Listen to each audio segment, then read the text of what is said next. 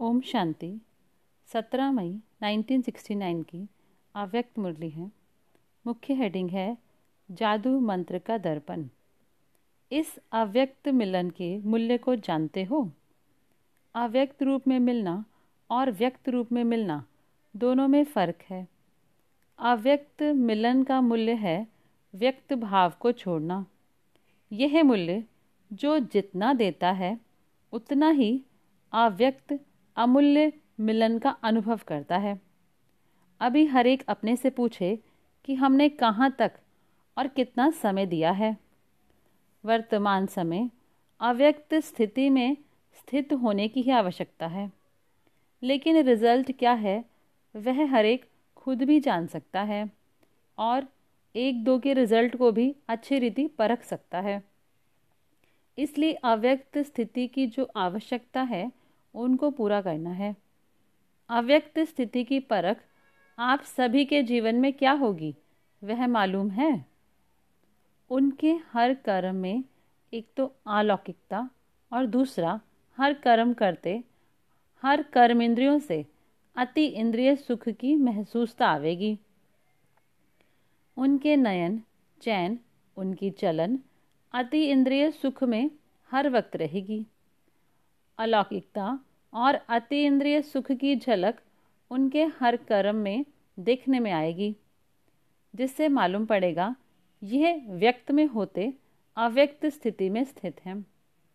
अगर यह दोनों ही चीज़ें अपने कर्म में देखते हो तो समझना चाहिए कि अव्यक्त स्थिति में स्थित है। अगर नहीं है तो फिर कमी समझ पुरुषार्थ करना चाहिए। बाबा कहते, अव्यक्त स्थिति को प्राप्त होने के लिए शुरू से लेकर एक स्लोगन सुनाते आते हैं। अगर वह याद रहे तो कभी भी कोई माया के विघ्नों में हार नहीं हो सकती है। ऐसा सर्वोत्तम स्लोगन हर एक को याद है? हर मुरली में भिन्न भिन्न रूप से वह स्लोगन आता ही है।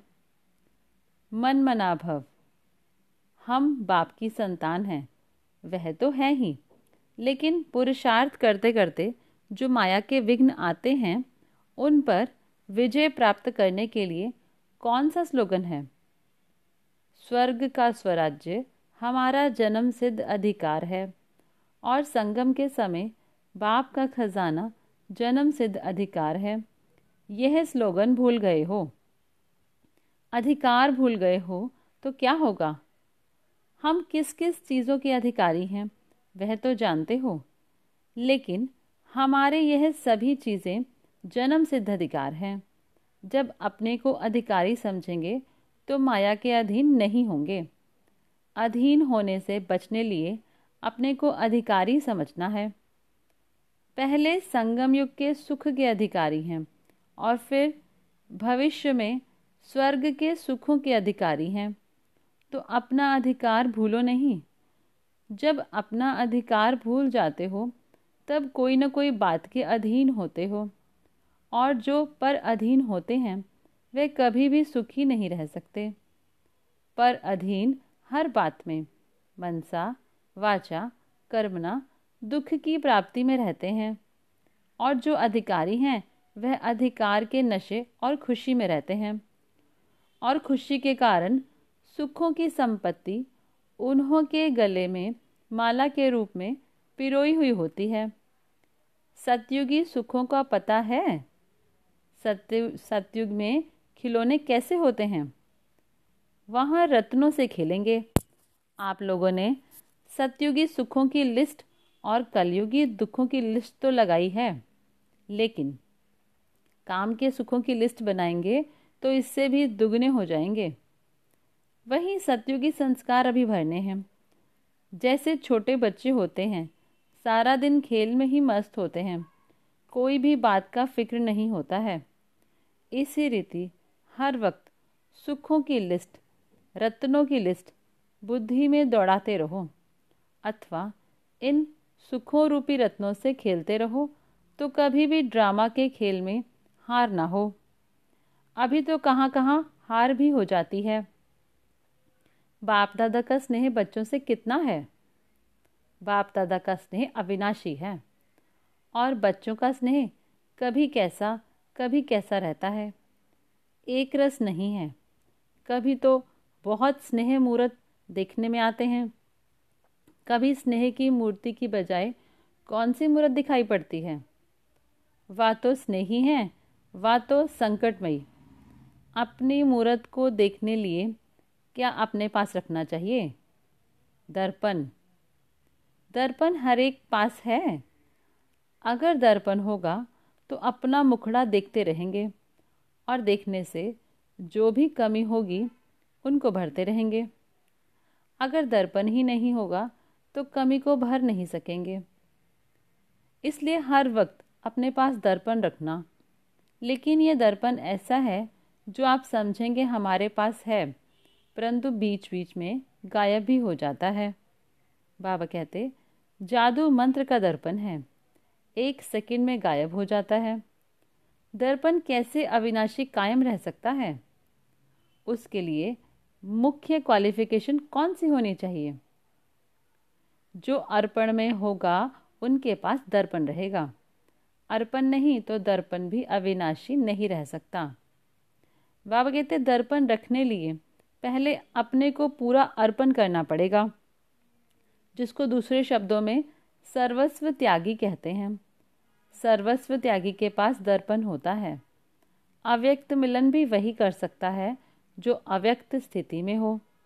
वर्तमान समय अव्यक्त स्थिति में ज़्यादा कमी देखने में आती है। दो बातों में तो ठीक है, बाकी तीसरी बात की कमी है। एक है कथन, दूसरा मंथन। यह दो बातें तो ठीक है ना? यह दोनों सहज हैं। तीसरी बात कुछ सूक्ष्म है। वर्तमान समय, जो रिज़ल्ट देखते हैं, मंथन से कथन ज़्यादा है। बाकी तीसरी बात कौन सी है? एक होता है मंथन करना, दूसरा होता है मग्न रहना। वह होती है बिल्कुल लवलीन अवस्था। तो वर्तमान समय, मंथन से भी ज़्यादा कथन है। पहला नंबर उसमें विजयी है। दूसरा नंबर मंथन में। तीसरा नंबर है मगन अवस्था में रहना। इस अवस्था की कमी दिखाई पड़ती है। जिसको भरना है। जो मगन अवस्था में होंगे उन्हों की चाल चलन से क्या देखने में आएगा? अलौकिकता और अति इंद्रिय सुख। मगन अवस्था वाले का यह गुण हर चलन से मालूम होगा। तो यह जो कमी है उसे भरने का तीव्र पुरुषार्थ करना है। पुरुषार्थी तो सभी हैं। तब तो यहाँ तक पहुँचे हैं। लेकिन अभी पुरुषार्थी बनने का समय नहीं है। अभी तीव्र पुरुषार्थी बनने का समय है। बनना है तीव्र पुरुषार्थी और बनेंगे पुरुषार्थी तो क्या होगा?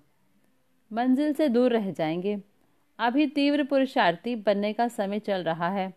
इससे जितना लाभ उठाना चाहिए, उतना उठाते हैं व नहीं। वह हर एक को चेक करना है। इसलिए कहा है कि अपने पास हरदम दर्पण रखो तो कमी का झट मालूम होगा और अपने पुरुषार्थ को तीव्र करते आगे चलते रहेंगे। अच्छा आज कुमारियों की सर्विस की तिलक का दिन है। जैसे आप लोगों के म्यूज़ियम में ताजपोशी का चित्र दिखाया है ना, लेकिन आपकी सर्विस की तिलक के दिवस पर देखो कितनी बड़ी सभा इकट्ठी हुई है। इतनी खुशी होती है। लेकिन यह याद रखना, जितने सभी के आगे तिलक लगा रहे हो, इतने सभी आप सभी को देखेंगे। सभी के बीच में तिलक लग रहा है, ये नहीं भूलना। इतना हिम्मतवान बनना है, इस तिलक की लाज रखनी है। तिलक की लाज माना ब्राह्मण कुल की लाज। ब्राह्मण कुल की मर्यादा क्या है, सुनाया ना? जो ऐसे पुरुषोत्तम बनने की हिम्मत वाले हैं, वह तिलक लगा सकते हैं। यह तिलक साधारण नहीं है। वहाँ भी इतनी सारी सभा देखेगी। आप सभी ब्राह्मण इकट्ठे हुए हो कन्याओं की सर्विस के तिलक पर। सर्विस करने वालों का एक विशेष गुण का अटेंशन रखना पड़ता है। बाबा कहते हैं, जो ऑलराउंड सर्विस करने वाले होते हैं, उन्हों को विशेष इस बात पर ध्यान रखना है कि कैसी भी स्थिति हो लेकिन अपनी स्थिति एक रस हो, तब ऑलराउंड सर्विस की सफलता मिलेगी। दूसरा नंबर ट्रेनिंग क्लास जिन कुमारियों का चलना है, उन सभी को बाप दादा ने टीका दे मुख मिटा कराया। अच्छा आज सभी से नयनों द्वारा मुलाकात कर ली। दूर होते हुए भी यथा योग्य तथा शक्ति बाप दादा के नज़दीक हैं ही, भल कोई कितना भी दूर बैठा हो। लेकिन स्नेह, लेकिन अपने स्नेह से बाप दादा के नयनों में समाया है, इसलिए नूरे रत्न कहते हैं। नूरे रत्नों से आज नयनों की मुलाकात कर रहे हैं। एक दो से सभी प्रिय हैं। साकार में समय प्रति समय बच्चों को यह सूचना तो मिलती ही रही है कि ऐसा समय आएगा जो सिर्फ़ दूर से ही मुलाकात हो सकेगी। अभी ऐसा समय देख रहे हैं। सभी सभी की दिल होती है और बाप दादा की भी दिल होती है। लेकिन वह समय अब बदल रहा है। समय के साथ वह मिलन का सौभाग्य भी अब नहीं रहा है। इसलिए अब अव्यक्त रूप से ही सभी से मुलाकात कर रहे हैं। अच्छा सभी को नमस्ते और विदाई। ओम शांति।